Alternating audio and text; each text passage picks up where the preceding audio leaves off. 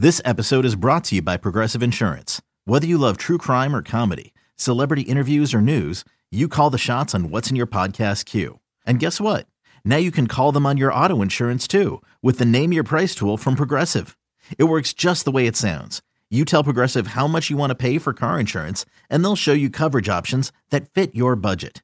Get your quote today at progressive.com to join the over 28 million drivers who trust Progressive. Progressive Casualty Insurance Company and Affiliates. Price and coverage match limited by state law. When you need mealtime inspiration, it's worth shopping Kroger, where you'll find over 30,000 mouthwatering choices that excite your inner foodie. And no matter what tasty choice you make, you'll enjoy our everyday low prices, plus extra ways to save, like digital coupons worth over $600 each week. You can also save up to $1 off per gallon at the pump with fuel points. More savings and more inspiring flavors make shopping Kroger worth it every time. Kroger, fresh for everyone. Fuel restrictions apply. All right. Who's ready for a little drive home edition of the Evan Roberts podcast? Let me put my phone down. Uh, the Brooklyn Nets defeated the Toronto Raptors in overtime, an insane game, a game that was drunk, a game that was crazy, a game that was surreal from the beginning, obviously, because of the COVID outbreak. They're without Paul Millsap. We knew that yesterday. Okay, one guy's down. Hopefully, there isn't a spread. Then we find out about Jevon Carter. Most Net fans celebrate that. No offense to Jevon. We hope he's okay but Net fans are not upset he isn't playing. Lamarcus Aldridge, key guy. DeAndre Bembry, key guy. James Johnson, key guy. Um, we get the late news about Harden and Bruce Brown. I got it from McPherson as I was leaving the studio with Craig on my way to Brooklyn. It was a stunner when Keith told me that, but I guess it shouldn't be a stunner because this is going on in sports all over the place right now. I mean, we got COVID outbreaks all over, but for me personally, I drive after our show 6:30 and I head over to Barclays Center. When we were off there at seven o'clock, I would actually game plan. I would come early. I would park my car, and then I would take the train over. But getting off at 6:30, I figured, you know what? I got enough time to drive over. I had a nightmare getting here. And for anyone who listens to me, one of my weird pet peeves, and it is weird, I acknowledge that, is that walking into a game late like kills me. It just it crushes my soul when I walk into a game late. And because I hit a monster amount of traffic, because I effed up trying to park, I was distracted talking to my wife, breaking down, you know, my son's day at school. I'm not blaming her. It was my fault. I couldn't find the spot. I turn around. I have to get back on Flatbush Avenue because Flatbush becomes legal at seven o'clock at night. Like you can park there right at seven, but now it's seven forty. So I finally parked the car. I sprint over to the arena and I walked in with six minutes to go in the first quarter. I think it was 1918 Toronto, something like that. So it wasn't, look, it's not the end of the world. And I understand, especially in the NBA, you know, what did I really miss? Well, what I really missed is getting to see uh, Kessler Edwards for the first time and Day'Ron Sharp and the new look G League Brooklyn Nets. But what was funny is I was surprised initially that the Nets cleared Kevin Durant to play this game because I think we were all under the understanding that if Kevin Durant was ruled out with an ankle issue, whether it's minor, major, extra cautious, whatever it was, the Brooklyn Nets were not going to have enough people to dress tonight. And so the Nets had an easy way out to have this game postponed. It wouldn't have been them forfeiting the game, it would have been a legitimate NBA postponement. That's at least my understanding on the amount of guys you need to have dressed because they ended up dressing eight guys tonight. If Kevin Durant is ruled out with what's a legitimate injury, I mean, he was questionable. I don't think that was all made up. They would have had seven guys. They wouldn't have been able to dress, and the Nets would have been able to get away with this game being postponed. And who knows about Thursday and the rest of this homestand. I was at first surprised that the Nets, who should be extra cautious with KD for obvious reasons, decided, yeah, no, he's good to go yeah, we'll play. And also knowing anybody who's watched this team, Kevin Durant's going to play big minutes. I mean, we haven't seen Steve Nash show any ability or inclination to ease Kevin Durant in and out of games. I mean, he plays the first quarter of every single game. He gets a, a four or five minute break early in the third, uh, second quarter. He comes back. He plays the entire third quarter. Boy, this son of a bitch would not let me change lanes. He knows I have to. He knows there's an ambulance that's, you know, got the, the double blinkers on. I should read his license plate on the podcast. Now, what's that going to do? Anyway, I drove away, but he's a real jackass. I mean, it would have been interesting if I got rear ended, like how that would have sounded on a podcast, hearing uh, this jackass rear end me on Flatbush, but whatever. What was I saying? Oh, yeah. So Nash has shown no ability to ease Kevin Durant in and out of games. He plays in big minutes, and we'll get into how he handled him tonight.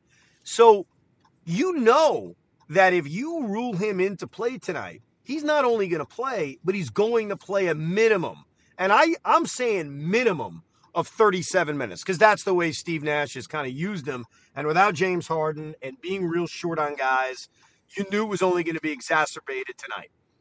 So I, I drove over thinking, boy, there's a chance they're going to can this game. Like there's a chance it's not going to happen. But okay, Kevin Durant's a gamer. I think that's one thing everybody should respect about him. Whether we got Knick fans listening to the podcast, all bitter that their team sucks, or whomever, say what you want about KD, burner accounts, this. The guy is an absolute gamer. It's why it was such a misnomer last year that he didn't want to play when he sat back to backs. He sat back to backs because he was coming off an Achilles injury, okay? Not because he doesn't want to play. So Kevin Durant wants to play. And I, am sure that's how it went. He basically said, I'm good to go. We're playing other than that, like I went into this game thinking, all right, this is a great opportunity for David Duke, who's going to get more minutes. There's a great opportunity to see Kessler Edwards, who we've barely seen besides garbage time occasionally, to see Day'Ron Sharp, Blake Griffin with a chance to get back in the rotation. Fine. Like, if they lost this game, whatever. I mean, a lot of teams are going to be affected by losing guys to COVID. So you can't look at this game and say it's the, oh my God, they're losing this game. They may have a two or three game losing streak. Whatever the greater good that can come out of it, and I thought this happened in the Rocket game, is you're getting guys minutes who normally wouldn't play. And you're getting a look at these guys, and you're giving them, especially in tonight's case, crunch time minutes. So I wasn't upset that they were playing the game. I was just nervous about Durant because he is everything to this franchise. He is the franchise on every level. You know, last year when they clicked without him, and Harden and Irving were flying and they were winning a ton of games, maybe there was a moment where you said, wow, they're really good without him. That moment's gone. That moment's gone because Kyrie Irving isn't walking through that door. And that moment's gone because James Harden's not the same James Harden. So they need Kevin Durant on every level if they want to, forget be a championship team, want to even be a good team. Okay? That's the reality. So I was more nervous. Is it a good idea to play this guy if he's got a sore ankle and you know he's going to end up playing big minutes. And my God, did he play big minutes tonight?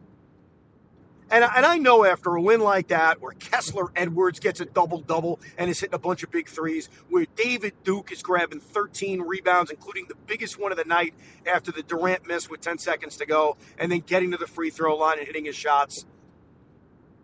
I know I shouldn't bitch about KD's minutes, so I'll wait a few more uh, I'll wait a little bit later on in my car drive home to complain about it.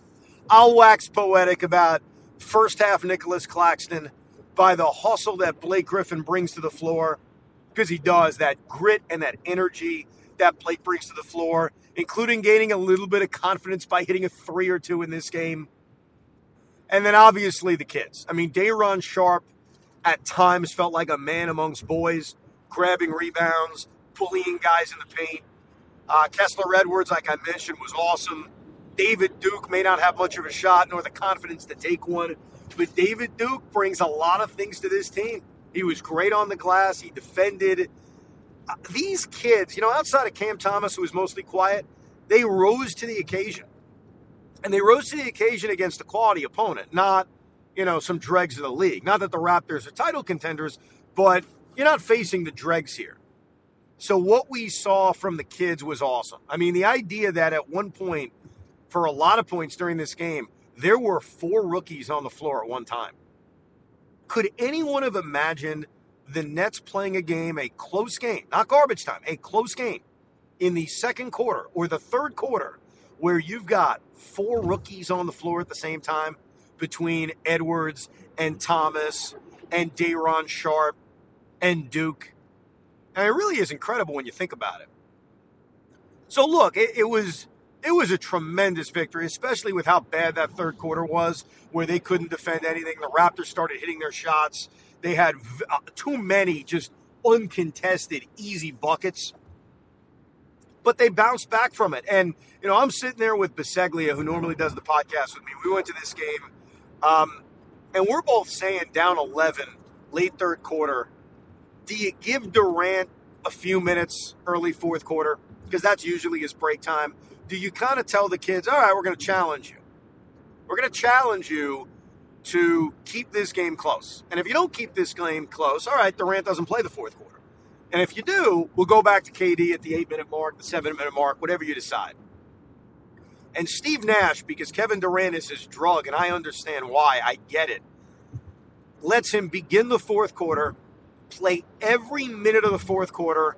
Now you're in overtime and you're stuck. And by the way, how lucky were they be, were they to be in overtime on a broken possession? And really, over the last two minutes, their offense had absolutely no flow of, the, of regulation. And Patty Mills drills a three. And of course, Patty was awesome in this game. I'd be remiss to not give him major kudos for what he did tonight. He had a ton of big threes in this game. He was a leader on the floor, especially with the kids. He defended and on a broken play hit the game tying three before VanVleet missed the buzzer beater and boom, we're in overtime. But now you're in overtime and you've got to play Kevin Durant the full five. So you've now committed by playing Durant the entire third quarter, the entire fourth quarter. You played Kevin Durant 29 minutes in just the second half and overtime. And look, I, I get it. I understand it. Nash made a comment a few weeks ago. We can play Durant less, we'll lose a lot more. And on a night like tonight, I get it, he's right. My critique is obviously, yeah, he's going to play overtime. Yeah, you may have been able to sneak a, a couple of minutes in the fourth quarter, but where I would try to give Durant his breaks is early in the game. Like, if you're going to play him the entire third quarter, and then depending on where the game is, you may play him the entire fourth quarter. And if there's overtime, play him then. Shouldn't you not play him the entire first quarter?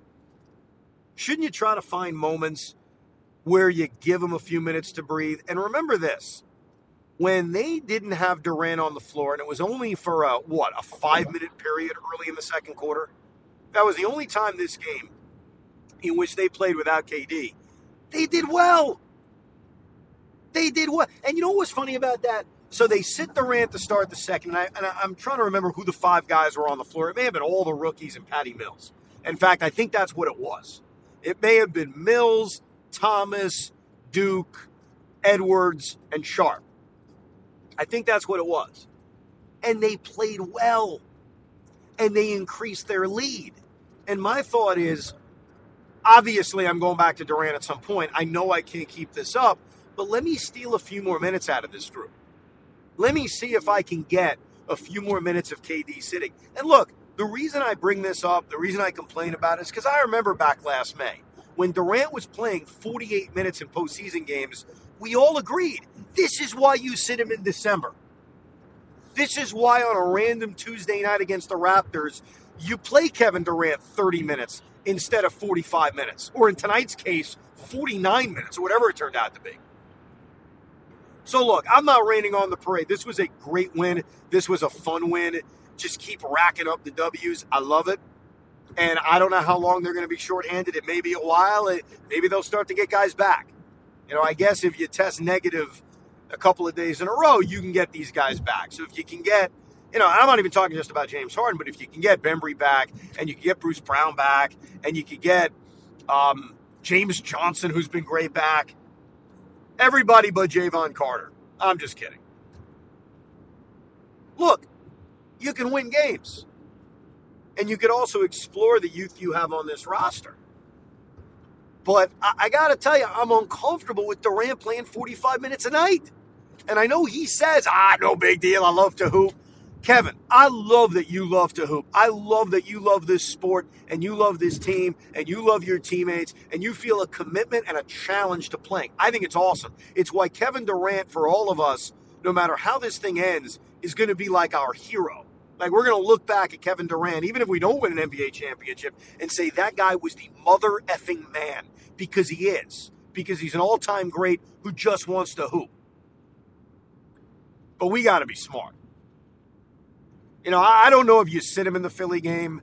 We'll see who comes back, who doesn't come back. Maybe they'll postpone the game. Who the hell knows? But we got to be smarter. The back to back this weekend against uh, Orlando and then Denver, we got to be smarter. And if Steve Nash can't control the fact that he wants to play Durant 48 minutes, then you got to take the power from him like they did in the Houston game and just not play Kevin Durant. But it was a great game. The crowd was awesome. Uh, a lot of energy in the second half. Uh, a lot of energy in the building. And look, man, we just keep racking up victories, and that's all you could ask. Now, real quick on Kyrie, I don't want to spend that much time on it. I just don't think there's anything there. And what I mean by that is, I know Shams will come out with a story, and you know Scoop will come out with a story, and Kyrie will have an Instagram picture, and we're all just sniffing around everything we see. And the trade rumors, ooh, Dallas offered Porzingis. I just don't think there's anything there. You know, I don't think Kyrie Irving is getting the vax anytime soon. I don't think Mayor Adams is going to change the rules anytime soon. And at this point, I don't think the Nets are going to just simply allow him to play road games. Can this change in a month or two? Yeah, I guess. But right now, it just feels like posturing on the side of everybody. Like I think Kyrie's posturing, hoping maybe he puts pressure on the Nets to allow him to play road games. I think the Nets are posturing to try to increase his trade value just to see what's out there. And look, I, I want Kyrie Irving back. I think we all do. Obviously, I don't know how you couldn't want Kyrie Irving back, but I think that every story that comes out, there's a motivation behind it. And it doesn't mean he's a day away from getting vaxxed or he's a day away from the Nets announcing, yeah, you're good for road games. Look, I don't think Kyrie Irving's getting vaccinated. I don't think the Nets are going to allow him to play road games. I don't think they want to trade him at this moment. So, despite all the words that have been written, I don't think anything's changed. And so I try not to get my hopes up on every story that comes out about Kyrie. Do I stand by the fact that I don't think we're winning a title without him? Yeah. If James Harden's going to be the James Harden we've watched through the first 27, 28 games, yeah, I, I don't think they're going to win. But it's December. And I think that right now our emotions are being used for a game, a game of posturing. Look, I hope Kyrie Irving gets vaccinated because he plays basketball for our team. That's the only reason I care at this point. But I can't get into it. I, I think uh, Keith said this. Keith McPherson, who does a great job doing nights for us. It's great to have another net fan on the radio station. Keith has been saying, and I think it's a great point Kyrie for clicks. Kind of like how Knick fans for years have said it's Knicks for clicks. Just attach the Knicks to a story and, you know, we'll just put it out there because we know we're going to get clicks. Kyrie Irving has become that. And so sometimes you just wonder what's the motivation. Anyhow, great victory, great win. I'm sitting in traffic on the Grand Central. Thanks for listening to this drive home edition of the Brooklyn Basketball Podcast.